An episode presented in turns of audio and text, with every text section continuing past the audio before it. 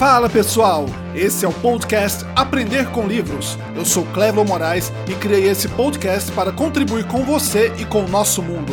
Minha missão é espalhar o conhecimento de qualidade e que agregue na sua vida. Venha comigo e vamos aprender juntos. E antes de começarmos, uma palavrinha dos nossos patrocinadores. Esse podcast é patrocinado pelo tempo. Presente nas nossas vidas desde o dia em que nascemos, o tempo é de suma importância. Por meio deles, medimos os acontecimentos e eventos. Por meio dele, mensuramos o passado, o presente e o futuro. Um conceito abstrato para nós seres humanos, mas uma importante dimensão da física. E por falar em física, quanto mais rápido nos movemos, mais devagar ele passa. Cada um recebe uma porção do tempo no seu nascimento, mas todos nós só podemos gastar a mesma quantidade a cada dia.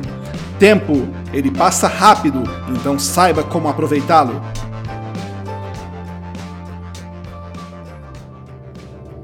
Olá pessoal, um amigo meu chamado Breno disse que estava lendo o livro Um Investidor Inteligente de Benjamin Graham e decidi acompanhá-lo na leitura. Como resultado, cada vez que finalizarmos um capítulo, procurarei compartilhar a evolução da leitura com vocês aqui no nosso podcast, ok? Hoje o podcast será a introdução desse livro. E pessoal, aproveitando que o nosso podcast é sobre livros, gostaria de utilizar o início desse podcast para comentar algo sobre a reforma tributária e a taxação de livros através da CBS, Contribuição Social sobre Operações com Bens e Serviços, que é um imposto que substituirá o PIS e o CONFINS.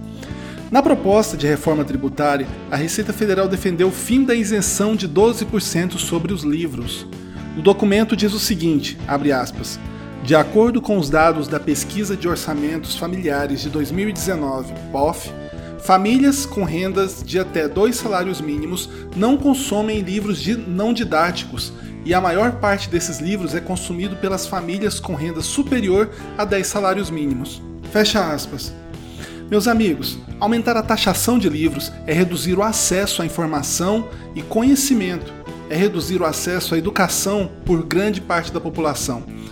Se seguirmos por essa lógica, daqui a alguns anos vão dizer que o imposto sobre livros deve ser aumentado, pois famílias com rendas de até 5 salários mínimos não consomem livros e que a maior parte desses livros é consumido por famílias com renda superior a 15, 20 salários mínimos. Infelizmente, um povo sem educação é altamente influenciável e manipulável. É um povo que não tem senso crítico e que não agirá diante de injustiças e abusos cometidos contra si. Por isso, estamos espalhando nas redes sociais a hashtag Defenda o Livro. Vamos democratizar o acesso à informação e cultura no nosso país e não restringi-lo ainda mais aos ricos. Lembrem-se que informação e conhecimento é poder. E pessoal, para aqueles que não se contentam em apenas ouvir e precisam das fontes para ver as informações por si mesmos e fazerem seu próprio julgamento, deixei o link do documento de perguntas e respostas feito pela Receita Federal, onde contém essa informação aí, essa fala que eu utilizei sobre a taxação de livros pela CBS. E o link para esse documento está aqui na descrição desse podcast, ok? Dito isso, vamos à resenha da introdução do livro Investidor Inteligente.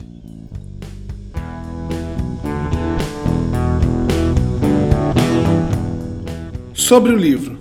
O livro que tenho é a sexta edição revisada de 2003, traduzida por Lourdes Sete, com comentários de Jason Zweig, e possui 671 páginas.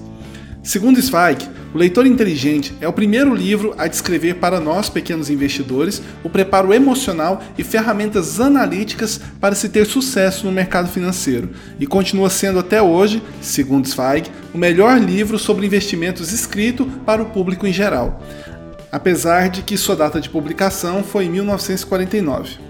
Sobre o autor, Benjamin Grossbaum nasceu em 8 de maio de 1894 em Londres seus pais se mudaram para os Estados Unidos quando ele tinha um ano de idade, mudando o sobrenome de Grossbaum para Graham. Apesar de ter vivido uma vida abastada nos seus primeiros anos de vida, após a morte do pai em 1903, viveu uma vida difícil com sua mãe. Mais velho, ganhou uma bolsa de estudos na Universidade de Columbia, formando-se em 1914. Sendo o segundo colocado da sua turma, recebeu vários convites na própria universidade para ser professor, mas como ele tinha muito talento para analisar ações, ele decidiu ir trabalhar em Wall Street. E com esse talento, ele conseguiu ganhos expressivos até ser pego pelo crash de 1929 e amargar perdas de 70%. Porém, mesmo após essas perdas, ele prosperou no mercado de ações e sua empresa, Graham Newman Corp, teve o lucro acima da média no mercado de ações durante os anos de 1936 a 1956, quando ele se aposentou. Dito isso, vamos à resenha do livro, mas primeiro, um disclaimer. Eu não sou um investidor qualificado nem certificado e, portanto, o que compartilho aqui são apenas percepções de um livro que estou lendo.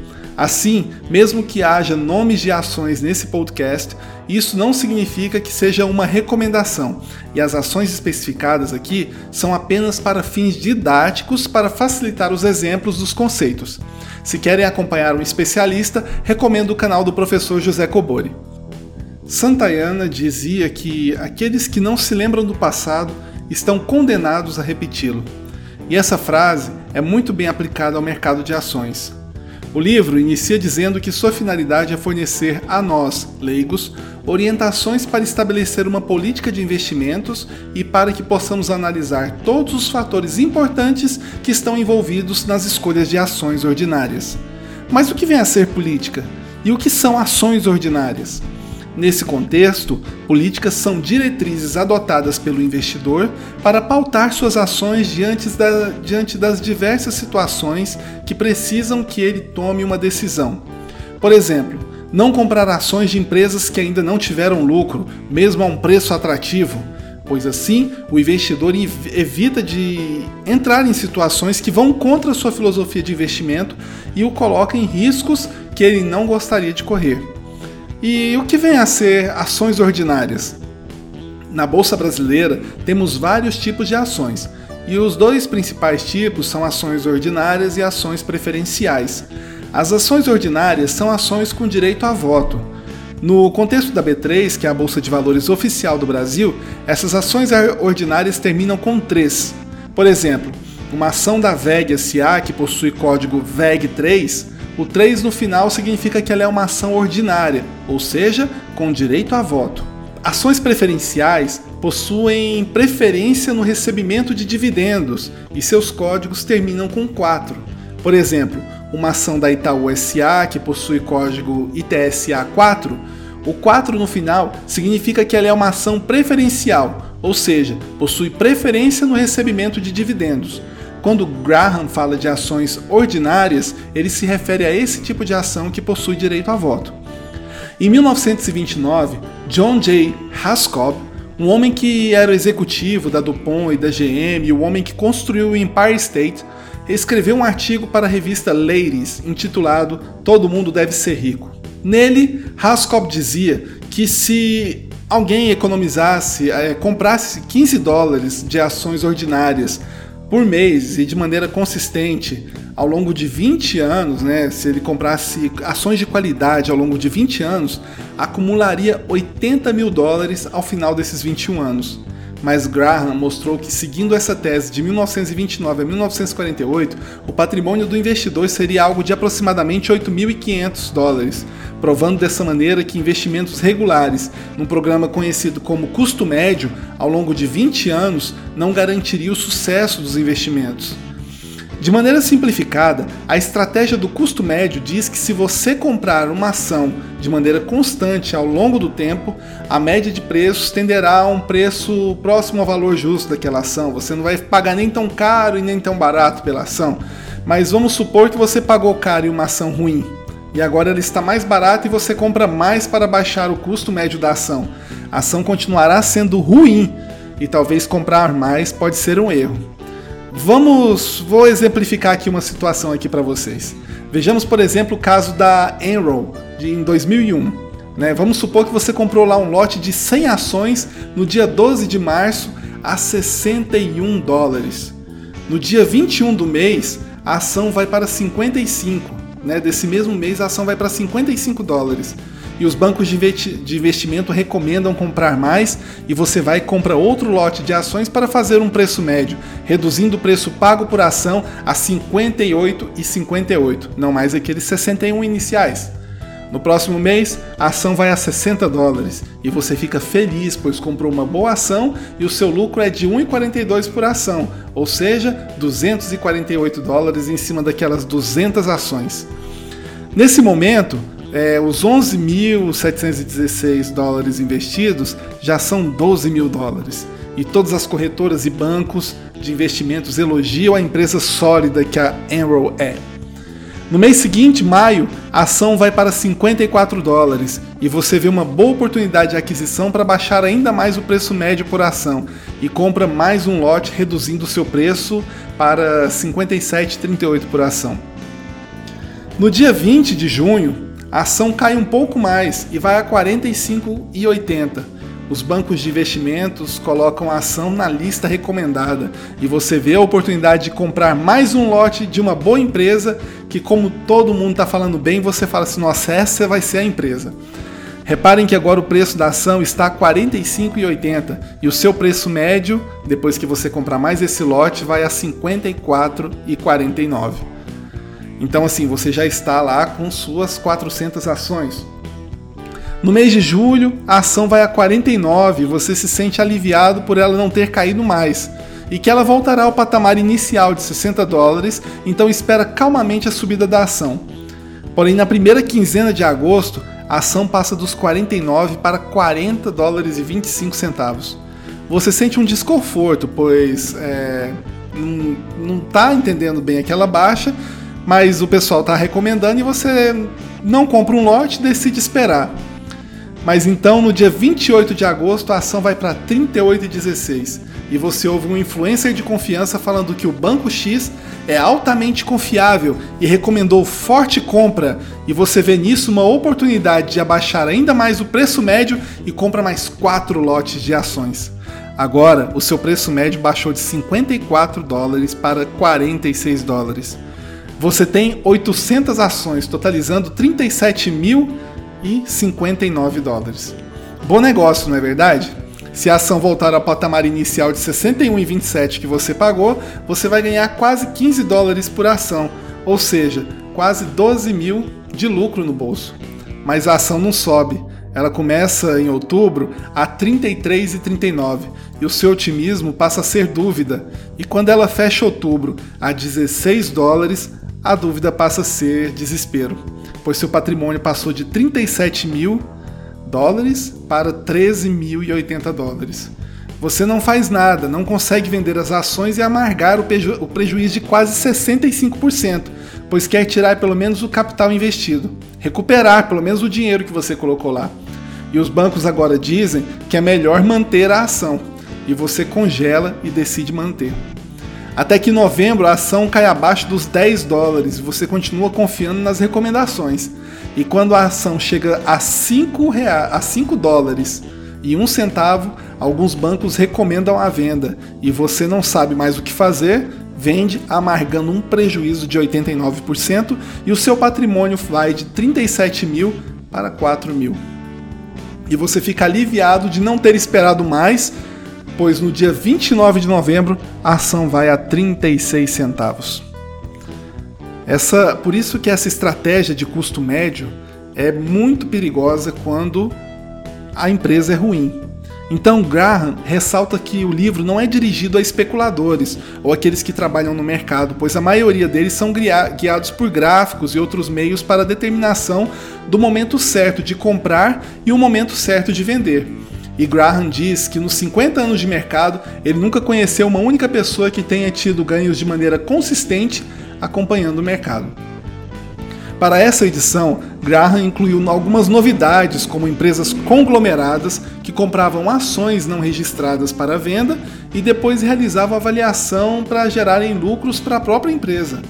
Pensa, como se fosse uma, uma empresa de um fundo de investimento compra uma ação de maneira secreta e aí depois fala assim: olha, tal ação tá muito boa, mas eles compraram secretamente aquela ação. E isso acontecia bastante lá na época do Graham. Graham diz que a queda de mercado observada de 1969 a 1970 deveria ter quebrado a ilusão de que você pode comprar a ação a qualquer momento e que você vai obter lucro lá no final. Por exemplo, eu comprei uma ação e eu vou segurar ela porque uma hora ou outra eu vou receber esse lucro em cima do que eu paguei. Porém, as pessoas continuam deixando ser levadas pela empolgação e tendem a ficar entusiasmadas no pior momento possível, geralmente comprando em mercados de alta e vendendo em mercados de baixa. Quando se trata de investimentos, é bom não esquecer da inflação também, pois muitas vezes os ganhos podem ser suprimidos por esse imposto invisível. Continuando, Graham diz que existem dois tipos de investidores: o passivo, que não quer se preocupar em tomar as decisões frequentes, e o perfil empreendedor, agressivo. Ele lembra que um investidor empreendedor espera obter ganhos acima da média e que por isso se dedica mais. Mas Graham chega a questionar se o ganho do investidor ativo pode superar e muito o ganho de um investidor passivo. Graham alerta para o fato de que investir bem significa investir em setores que têm maior possibilidade de crescimento no futuro. Porém, ao olhar para trás, muitas decisões parecem ser óbvias, mas nos esquecemos do contexto daquele momento e que não foi tão fácil quanto parece realizar análise de um investimento. E também somos alertados pelo autor de que, mesmo que as perspectivas de crescimento de um setor sejam óbvias, isso não significa um retorno óbvio para o investidor. E não dispomos de mecanismos confiáveis para encontrar as empresas mais promissoras dos setores mais promissores. Mas aqui eu faço uma pausa aqui, lembrando que hoje a gente tem algoritmos que o pessoal está usando para poder prever cada vez mais o mercado. Então, quando você vê lá na parte do day trade, que você vai lá olhar o gráfico, começar a fazer análise gráfica, lembre-se que também muitas vezes você pode estar concorrendo com um robô.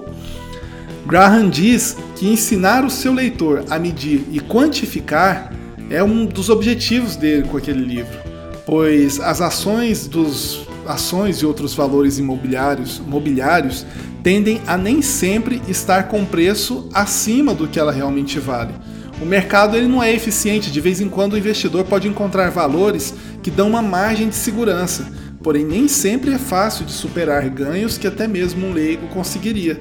Muitas vezes o investidor agressivo, na ânsia de ganhar mais utilizando conhecimentos e técnicas avançadas, pode até piorar o seu desempenho. Por isso, Graham diz que é muito importante que o investidor confie em si mesmo e tenha uma clara diferença é, e tenha essa diferença clara entre investir e especular, entre preço de mercado e valor intrínseco. Graham diz que os princípios de investimento sensatos produzem de forma geral resultados sólidos e consistentes. Por isso, pessoal, a grande ferramenta do investidor é o conhecimento. Certa vez, uma palestra, um aluno perguntou para o Warren Buffett: quando você está precisando de algum conselho, para quem você pergunta quando você quer algum conselho sobre investimentos? Warren Buffett, de maneira bem humorada, respondeu: Eu vou no espelho e pergunto a mim mesmo. E esse, pessoal, foi o podcast de hoje e foi a respeito da introdução do livro O Investidor Inteligente. E essas, meus amigos, são algumas lições que aprendi e estou compartilhando com vocês. No livro há muito mais coisas a se aprender, e se você gostou do que ouviu aqui, compre o livro através do nosso link que está na descrição desse podcast e lá no nosso Instagram. Então é isso, pessoal. É uma honra ter você aqui conosco. E se você tem alguma sugestão, algum ponto de melhoria, me envie um direct lá no Instagram através do perfil arroba aprender com livros. Opa, peraí, não, tira o arroba, aprender com livros, que ficarei muito feliz com o seu contato. Esse podcast é lançado a cada finalização de leitura que eu faço, então fique atento para novos episódios. Muito obrigado por estarem comigo neste mundo de conhecimento. Até o próximo episódio e caso não nos vejamos mais hoje, bom dia, boa tarde, boa noite e durmam bem. Obrigado, pessoal!